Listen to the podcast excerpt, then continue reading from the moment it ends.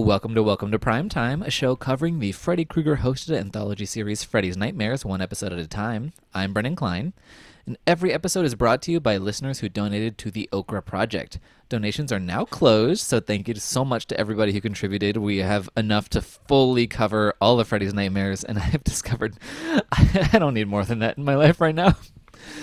Um, and this week's patron is Araceli, and our guest from the Keep Screaming podcast, it's B Bass. Welcome to the show, B. Oh, thank you. I'm so excited. I am excited that you're excited. I I uh, I got some texts in the middle of you watching this, uh, or I think next episode, and I'm glad you're still we're still friends. Yeah, well, you know, I knew what I was signing up for. Every recommendation from you, I always know like it's either going to be something I absolutely cannot stand whatsoever and it makes me angry. Uh, girls' night out. Or it's something that brings me so much joy when I think about it, like the Carpenters. So, you know, you got to take the good with the bad. So I knew no matter what that this was going to be a fun and interesting experience. And I feel very honored because I've never guested on a podcast before. So this is my first time. What? Oh, yeah. I'm I'm so I'm happy to be your first. thank you. So thank you for asking me. I feel so special. oh yeah, of course. Um, yeah, I I I I'm honestly shocked that that hasn't happened. I think well, your co-host Ryan Larson, he's he's Steals hustling around. thunder. What? Yeah. I said he steals all my thunder. Yeah, well, he's he's just on the hustle, and he's Yes. just he's scooping you. I think is the problem. So you should really is. maybe consider firing him and just doing a solo podcast. You know, I think about it often. Every time I listen back to our episodes, I'm like, why is he even here? He's just so obnoxious.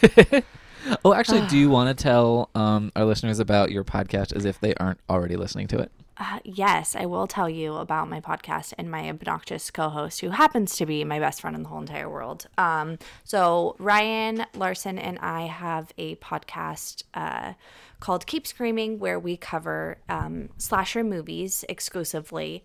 Um, we go over like every bit of them, um, cast, crew, plot. Uh, kind of dissect it kill by kill um, and then we rank them based on how they fit into the slasher formula how well that they work as slashers they use those tropes et cetera et cetera um, which is super fun for us. We absolutely love it. Um, this month we've hit three years which seems kind of insane to me um, especially since we talked about it for years and just never made anything happen and then we finally did and seems crazy that we're here at that milestone and how much has happened in our lives but we love it. Um, we do it uh, twice a month so every other week. And we cover super famous ones like you know friday the 13th and texas chainsaw and nightmare to like really low budget indie cult films that you've probably never heard of, as well as a lot of, we try and get a lot of new ones in there too, or ones not just overlooked 80s, but also overlooked 90s, aughts, and, uh, you know, now. Uh, So, for example, this month we are covering uh, two new ones, which I'm super excited about. Our episode for 2019's Trick just came out, and then um, we will have a, another episode coming out on 2019 or 2018's Hellfest.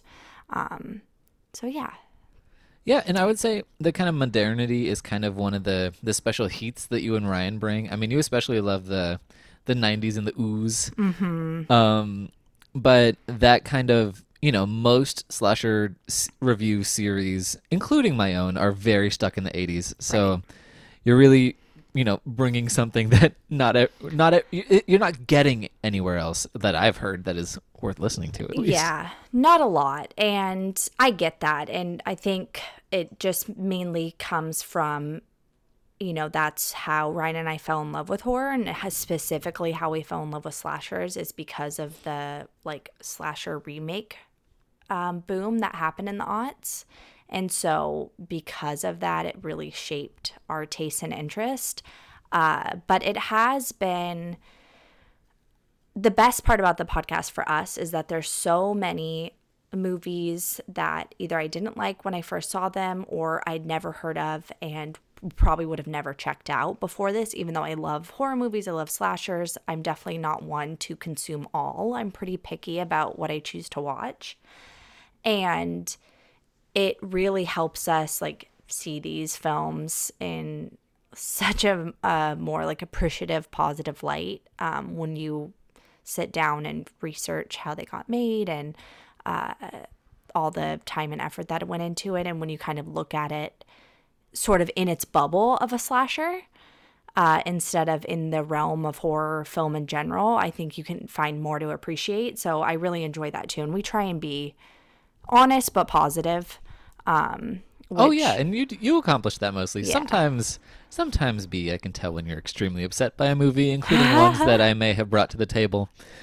But otherwise, yes, I think you accomplished that goal. Yes. but yeah, that's my podcast. That's my horror stuff. Um, yeah. Yeah, and um, I'm gonna link to all that in the show notes. But we're also here to talk about um, the opposite of, of podcast. It's called Silence is Golden. It's season two, episode seven of Freddy's Nightmares.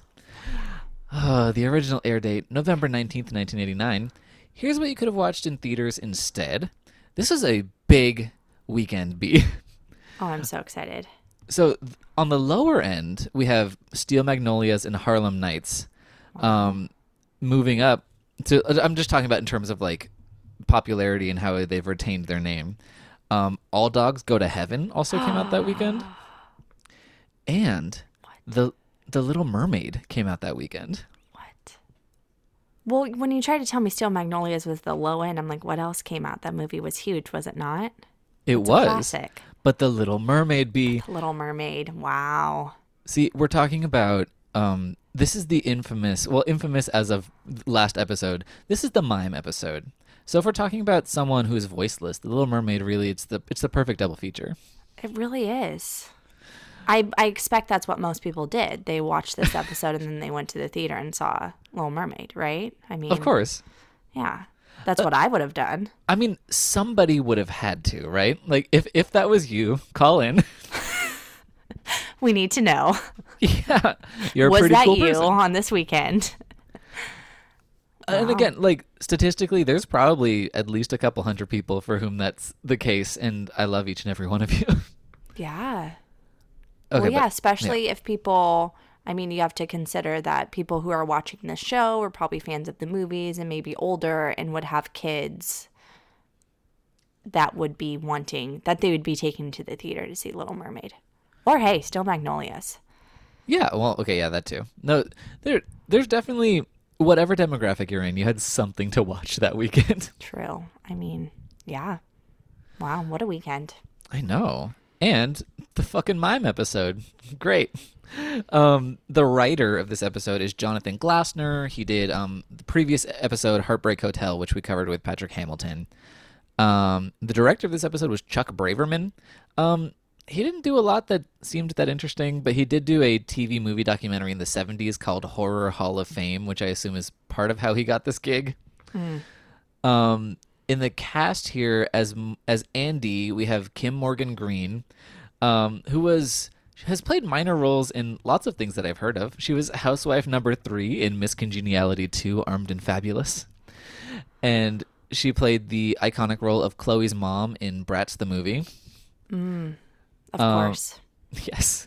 And and as Tracy, um, we have Gretchen Palmer, who is in Wishmaster, um, also playing the black best friend, or you know, an, an accessory to a white person. So I'm I'm sorry to Gretchen Palmer. So, you know, trope. Uh that's funny. I just watched that movie. Oh really? How how did it how did it hit you in 2020? Um, I really liked it. Oh yeah, it's it's definitely it's an effects reel for sure. It's it's very fun. It's a time capsule in the best way. Yeah, and it's got all those horror cameos going on. Yeah, which is super fun. Um, yeah, it. I was very interested to see. Like, I tried to reach out on Twitter a little bit and get like the buzz about like how that movie, what the talk was in culture at that time when that movie came out, because I was too young to really know. Um, because it just seems crazy, and this the, the consensus seemed to be that not a lot of people went and saw it, but like heard about all the people that were in it because all the icons who were in it are, were like massive at that time.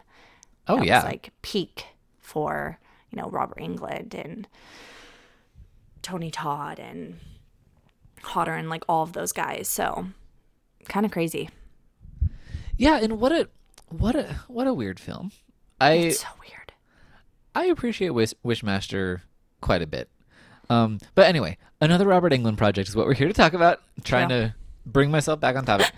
um, so we've got Rick Rake. He's a radio DJ. Um, he spreads. He's basically a shock jock. He his kind of brand is that he hates everything, including uh, Mojo Mama, Mother of Rap, Queen of Fat. Um, which I assume is the PHAT from that we were trying to make happen for a while. Um, I sure hope so. yeah. Um, but then he does he does go on a tirade about how he hates fat people. Or no, he he's, he doesn't hate fat people. Just fat, ugly people. Yes, Yeah. which Big You know. Brennan. yeah, of course. Like not fat phobic, I guess. Good for him, but like phobic of uh, just misogynistic in general. So like Right. congrats.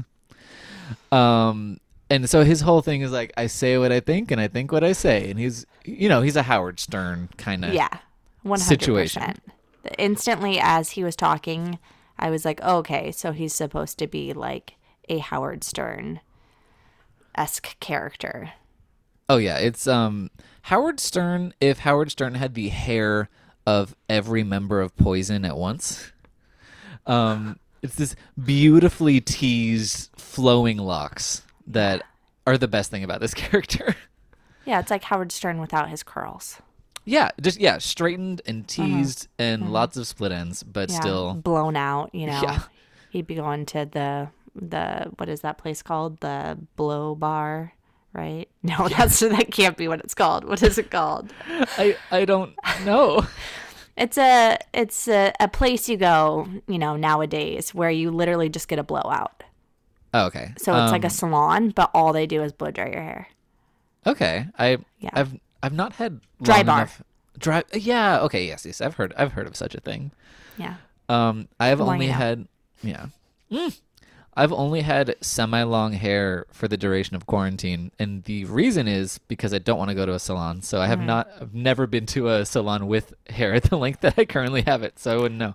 Well, you know, just keep growing it until this is all over, you know, and then by the time it's done, it'll probably be down to your waist and you can go get a blowout. Sounds, yeah, that'll, that'll be how I celebrate. yeah, that's how you're going to quarantine. go celebrate. You're going to go to dry bar. You're to blow out. You know what? There are worse ways to do that. True. You know what? They offer you like champagne or like, you know, they have like they have all kinds of fun things to drink, cider and, you know, soda. I mean, whatever Okay. you want. You sit there and last time I mean, I've been. The last time I was there, um How to Lose a Guy in 10 Days was on the TV. I mean, no complaints, honestly. How to Lose a Guy in 10 Days is a movie that does not speak to me because um, it's all about Matthew McConaughey totally steamrolling two capable women with his really, really shitty ad tagline, which is Frost Yourself, which is one of the worst things I've ever heard. That's part of the joke is like he's not qualified for it. Yeah, but basically they're like, if you can fuck this lady, Yeah. you can beat these other women A at, their, at the job that they're better at than you. Yeah.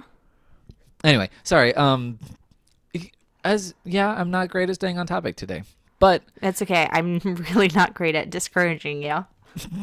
but we got to do it so we can stop talking about Freddy Krueger at some point.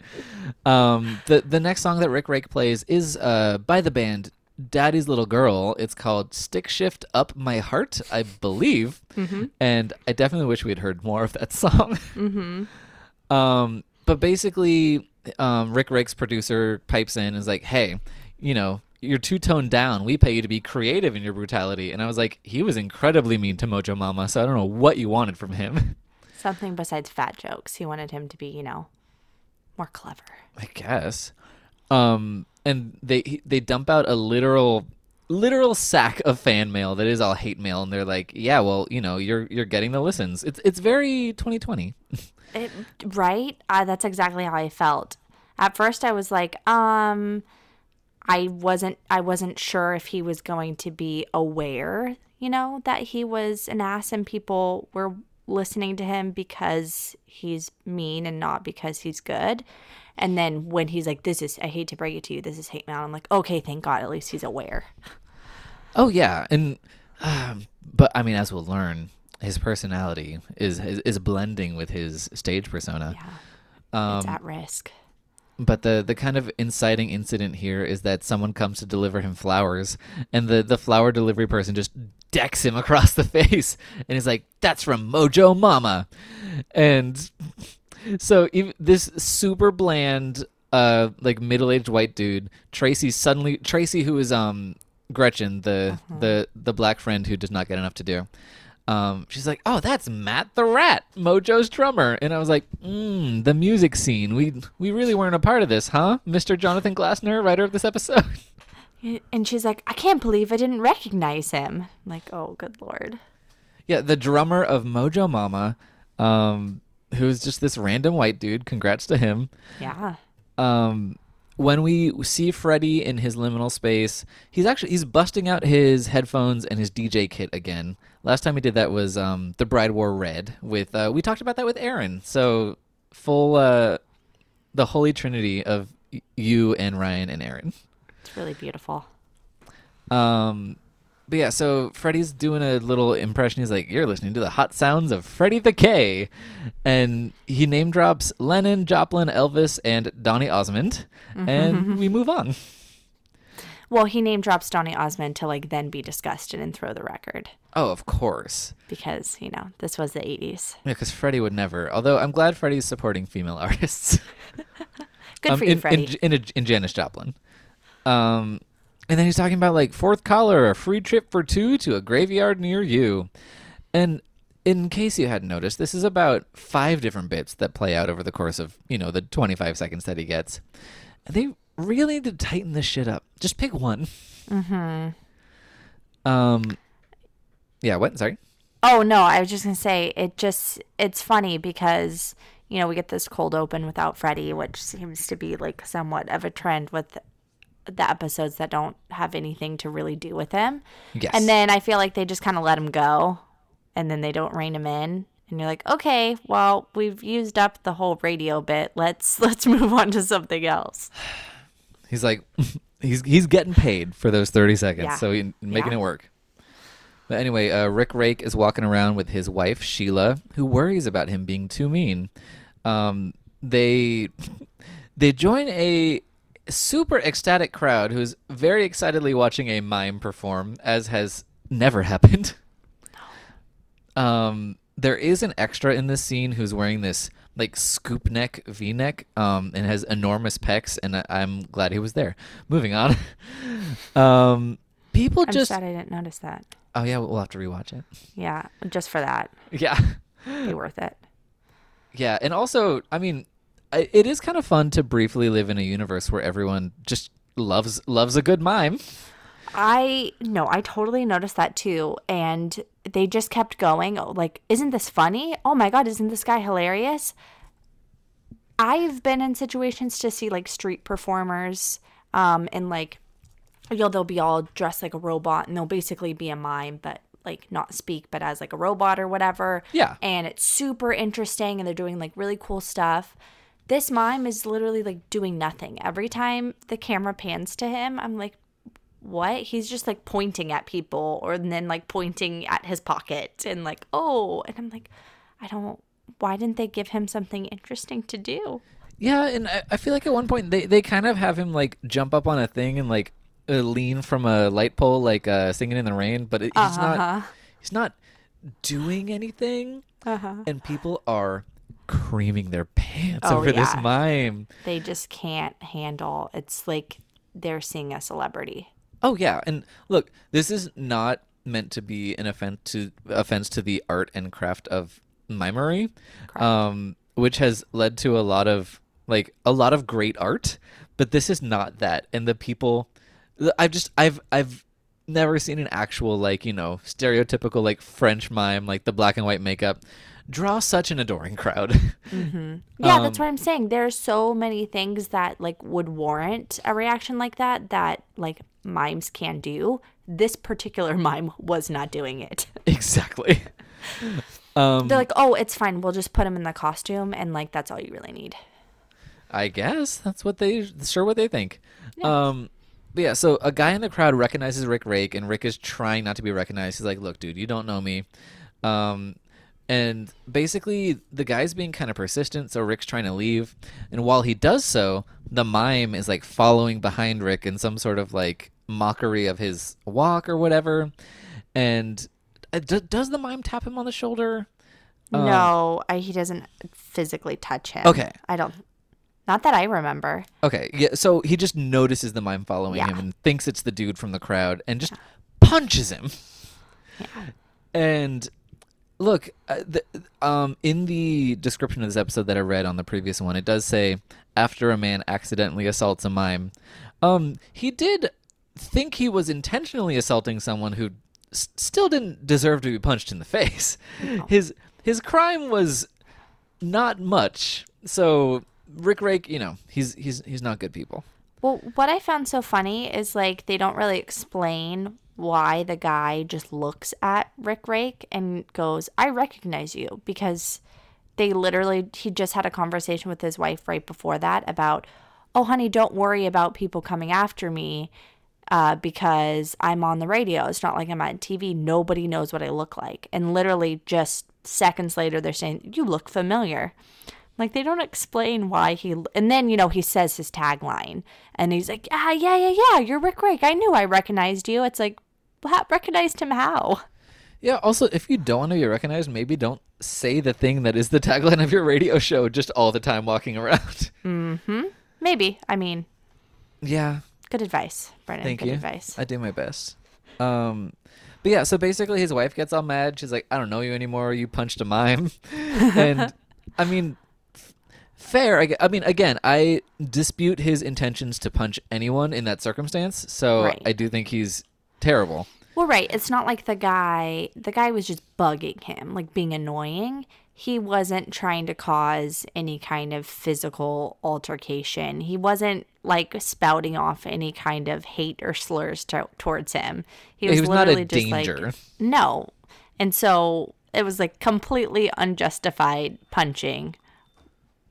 One Which, you know- hundred percent. Yeah, which like okay, I, I I'm totally on the wife's side in this, but it is still a little ridiculous that it's just it's it's a mime, and she just keeps talking about how he punched this mime, and that's why she wants to leave, and it's just it's just very strange, dramatic choice.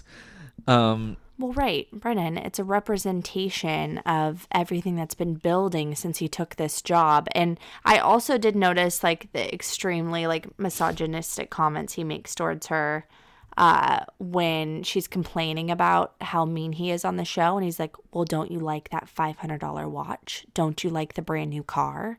I'm like, Oh, fuck. Are you kidding me? Like, what an asshole. Like, this whole idea of like, well, I can act however I want because I buy you things and you like those things, don't you? yeah, you know what? Fuck Rick Rake. I mean, Yeah. I've never been on Rick Rake's side, but also extra fuck him. Yeah, exactly. So, Um, you know what? He sh- maybe he's really just sleeping on the couch because he's just an asshole to her all the time and just has to buy her expensive things to make up for it. And punching the mime was just The the, The- the straw that broke that the broke the mime's back. back. Um, but yeah, speaking of, uh, obviously the mime wants his comeuppance. Um, the mime shows up with an invisible switchblade and slices um, Rick Rake. Of course, he wakes up because it was a dream because it's a Freddy's Nightmares episode. Um, but then he finds a box on the stoop that has like this mime had this yellow flower, and he finds the mime's flower in a box on the stoop. Um, also in the box is the mime's medical bill for $150 for a jaw x-ray. And you, the listener, were not privy to the conversation about insurance that B and I had off air, but that's pretty cheap for an X-ray. Yeah, I was gonna say, damn good deal. Like, I need his insurance broker. Like, I need to know what kind of health insurance he has because that's a stellar deal. Yeah, and the the mime economy I did not realize was that strong for such such solid insurance. Yeah, like they must have a union. Only explanation. oh, they better. Yeah. Um, but yeah, so on Rick Rake's next episode, he starts ranting about mimes. He's like these little silent slime balls on our street corners, and I'm just like, I know he has beef with this one mime, but he's acting like the world is riddled with mimes. You can't, you know, swing a cat and not hit a mime. and like we're infested. Like it's like the same as like people panhandling on the street or something. Like, oh, I can't, you know, walk without seeing a mime. It's like, uh, what's going on in freaking Ohio, man?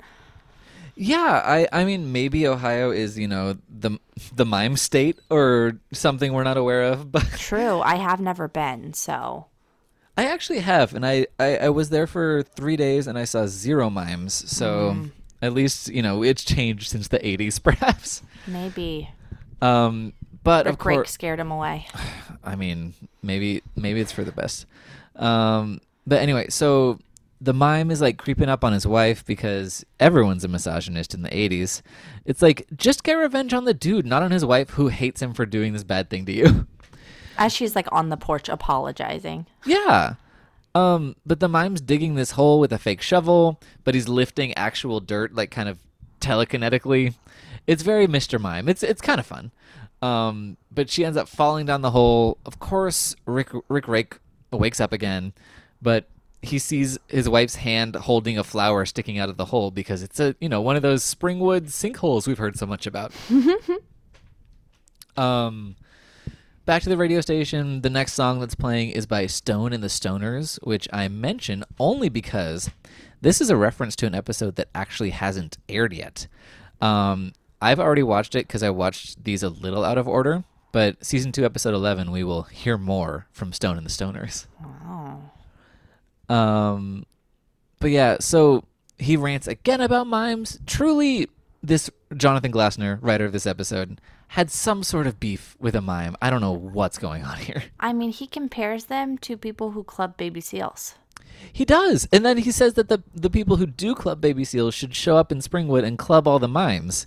Just the these mimes are just crawling over each other. they are like Starbucks, just creeping up uh, every time, everywhere you turn. Every corner. Um, but yeah, so then there's this whole thing where the mime does show up in the radio studio. He blows out smoke after like smoking an invisible cigar. Another semi cool effect. Um, and then the best part of this episode happens. There's a hanging rake in the radio station because you need props for the room that no one's ever going to see. Um, and the rake the rake falls from the ceiling and swings into Rick's neck, and it's he's hanging by his neck, like impaled on this rake, and it's pretty gross and Yeah. very fun. It's so fun. Also, I did not make the connection that it was probably a prop because of his radio name. I mean, because it's dumb as hell. I assumed it was one of the because wasn't he like making noises in the beginning of the episode, like on the rake or on something like that? Oh, Wasn't he maybe. using it for like a sound effect when he was talking Perhaps. shit about Mojo Mama? I don't recall, but I believe you.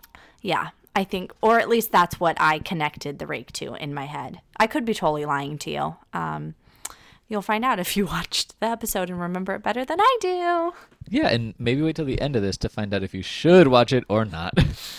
Um, but yeah, so turns out his his like assistant Tracy has now taken over the show because the rake in his neck did not kill him, but it did sever his vocal cords. So I know that Rick is a terrible person, but Tracy is so fucking mean to him on the air. Oh my God, it's so good. Yeah. Yeah. Well, she's yeah. She's like, well, let's ask him how he's doing. Oh wait, he can't talk, and it is brutal. Yeah. Um, and then the episode ends. Of course, Freddy is doing a little mime routine, but then he smashes the invisible wall. Says, of course, a mime is a terrible thing to waste. Kisses a little doll of a mime and just throws it over his shoulder. A, a mystery. Okay, thanks, Freddy. Thanks for that insight. Yeah. Um, I yeah. I was um kind of surprised about like how strong sort of like the moral lessons of this half of the episode were. Like when it ended, that's just like not I just wasn't really expecting it to be that sort of heavy-handed in messaging of, you know, this whole idea that well he said really mean things on the air. He used his voice for negativity and in the end like the only person who like tried to help him and save him, he lost because he wouldn't listen and now he doesn't even have his voice. Like all of those connecting. I'm like, wow. All right, Freddy's Nightmare is really getting deep with us. Yeah, it's a it's a very pat like fitting punishment episode, Yes. which we don't get enough good ones of those. And I'm not saying necessarily this is good, but on Freddy's Nightmares we don't get enough like coherent ones where they come up and Right. like make sense because of what we know about a character. So this is Yeah. this is pretty solid in its intentions there. Right. That's why I felt like surprised when like it ended and like you know my brain kind of connected the very easy to connect dots i was like oh all right okay i see that i respect that Which is not something that many a person has said about a Freddy's Freddy's Nightmares episode. i believe it So we're we're on a hot streak, I guess. Um, continuing this hot streak briefly, the second half of the episode, we see the mime wiping off his makeup, and then suddenly no more mime stuff. He's just a former mime yes. who is also a cat burglar. um, but first, um, he sh- wipes off his makeup, he takes off his clothes, and he's got pretty nice body. um, and his tiny little chonies Yes. Yes. Um he you know, he's he's a kind of emaciated Joker-esque kind of person, but also like in a way that actually is kind of cute and I was like, "All right. All right, mime. Like show off your hairy chest. Let's let's uh let's make out with this lady on your bed." Sure. yeah who's doing my favorite like artfully naked but you know the sheet is around like her breasts but not her stomach but then covers her again at the waist. And i'm like i don't even know how one does that with the sheet. God, like television talent. sheets are magic. they really are. Like is it two sheets? Like is it is it a wrap? Like do you have both of the top corners? And did you like put that? Did you just is it like when your hair perfectly flows in the convertible or with the windows down in movies? Like it's just one of those. It's just magic. Yeah, and it, it, it it's it's it is a cousin to these sheets where um after a man and a woman are finished having sex on TV, where the man's lying back and you can see his entire torso like down to his like belt line, but the woman is covered like all the way above her breasts. yeah Um, it, it's a beautiful thing, big L-shaped sheet. Anyway, um, basically, this woman is convincing the mime, her mime boyfriend, to steal the jewels from the wall safe from her like old neighbors. She's like, she's a, a a woman of fortune. She's like, mother would always say to daddy, she wanted a wall safe, just like the Endicotts. So she knows, you know, all the all the insights into how to steal from these rich people. Um, the, back in Freddy Freddy Land, um, he's inside a safe. He unlocks it from the inside and then spits money out of his mouth. um, he he says something about like crime doesn't pay, um, whatever. But all I could notice was that I'm pretty sure there was no makeup on the bottom of his face, just an orange light. Um, and then like his Klingon forehead. yeah it was really hard to tell but yeah the whole bottom of the safe just looked like a blob of reddish orange Yeah, it was they they were not trying. Maybe he'd already eaten lunch and he'd like spilled something on his chin and they were like, "You know what? We're not going to fix it." yeah, maybe. Or the like makeup artist like went home for the day and they're like, well, shit, we got to shoot this. So uh, just get in there. We'll figure it out. They're like, "Fuck, we have 7 more episodes. We totally forgot." We'll fix this in post. Yeah. Um so okay, so he does steal from the Endicotts. There is the sexiest saxophone during his heist and I was like, "Is is this lady going to show up? Are they going to fuck?" Nope, he just steals the whatever diamonds. With the lights completely on right next to the sleeping uh, old people. Yep. Um, and he's known as the Daisy Burglar because his calling card is a little yellow daisy that he leaves behind. Um, but what he doesn't realize is that the people he stole from were murdered before he ever got there. Um, so all of a sudden, the people are on the trail of the Daisy Burglar because now it's not just robbery; it is murder. Um, and he has a dream about that he, that he left his stethoscope at the house. and I was like, I'm pretty sure cat burglars don't use actual stethoscopes, but what do I know? I mean, have you ever cat burglared? No, I, I've I've never even seen a wall safe. There you go. yeah, so you never know. Um, but basically, he wants to skip town. Um, his fence only offers him half the fee that he normally gets because the the the the steel is too hot. Um, when when he gets home, his girlfriend Andy is gone. She's already called the police. Um, he has another dream really quick about how the police like find a skeleton in his drawer. Yeah, I love how he's like waiting for his like jeweler to get money together. His girlfriend has call has like left and he manages to, you know, take a nap like while the cops are potentially onto him. Oh yeah, no, sleep is a real problem for the denizens of Springwood. They never He's get real enough. sleepy. No. Yeah. He's really sleepy. I I also forgot one of my notes. It's I found it really funny with like how she, you know, finds out so to say about the fact that and he finds out that they were murdered is that when he comes back with the jewels and they're like kissing in bed, she turns the radio on As you do. and um you know it's tracy of course uh reporting on it and i'm like i love that they decided to still involve like sex and that she had to like try and turn music on it happened to be the radio as opposed to a much more natural way to like oh he comes back and she's like making breakfast or something and then has the radio on. No it still has to be this like awkward like soft porn sex moment between the two of them. It's not just exposition, it's sex position. that's right oh man. You're right. They really did try to shoehorn the like the back half of this episode and make it sexy. there's so much so much like trying to make it sexy And not accomplishing it. Um, but what they did accomplish was a full like Brennan jaw on the floor moment because Andy, you know, she has called him, she's called the cops. He shows up at her house and talks to her mom, and her mom's like, "What are you talking about? Andy died of cancer 2 years ago." And I'm like, "What the actual fuck is going on in this episode?" uh-huh Um, of course, it, it he's not dating a ghost. Um, he searches through his memories as you're able to do, of course, and and notices that the portrait of the Endicott family, um, the daughter had a birthmark just like Andy does, and she realizes, that looks like a diamond yeah, of course, and. It's weird to me that he noticed a portrait of a little girl with a birthmark exactly like his girlfriend's and didn't process it at first. well right because he his mind wasn't able to go there because he loves her I so guess. it wasn't until he was presented with something suspicious that he could go back and be like wait hold on Yeah, this Um, this person with the exact same birthmark might be the real Andy. yeah who told me about this mark oh my god, yeah.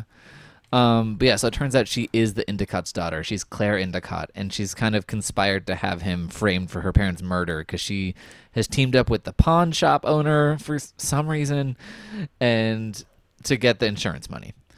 Um, so they they shoot the mime, and then she shoots the pawn shop owner, and it's it's it's a lot. Freddy shows up, and she's like, basically like, she's my kind of girl, and then talks a lot more like he does, yeah and that's the end of this episode. yes it is So, B, final thoughts. Was this episode a dream? Was it a nightmare, or did it put you to sleep? Um, well, it didn't put me to sleep at all. Yeah, uh, very rarely these episodes are boring, if anything. I, I mean, I would say it was a dream. I enjoyed it. Yeah, you know what? I'm I'm right there with you actually. The first half is totally bonkers.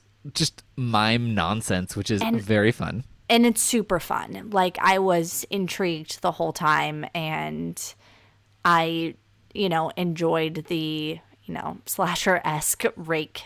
uh Ooh, yes, that is one of the best effects I've seen on this show. Yeah, it's Like- good. Second only to the uh, cafeteria worker who gets his fingers sliced off, and that was in like episode four of season one. So it's been a long drought.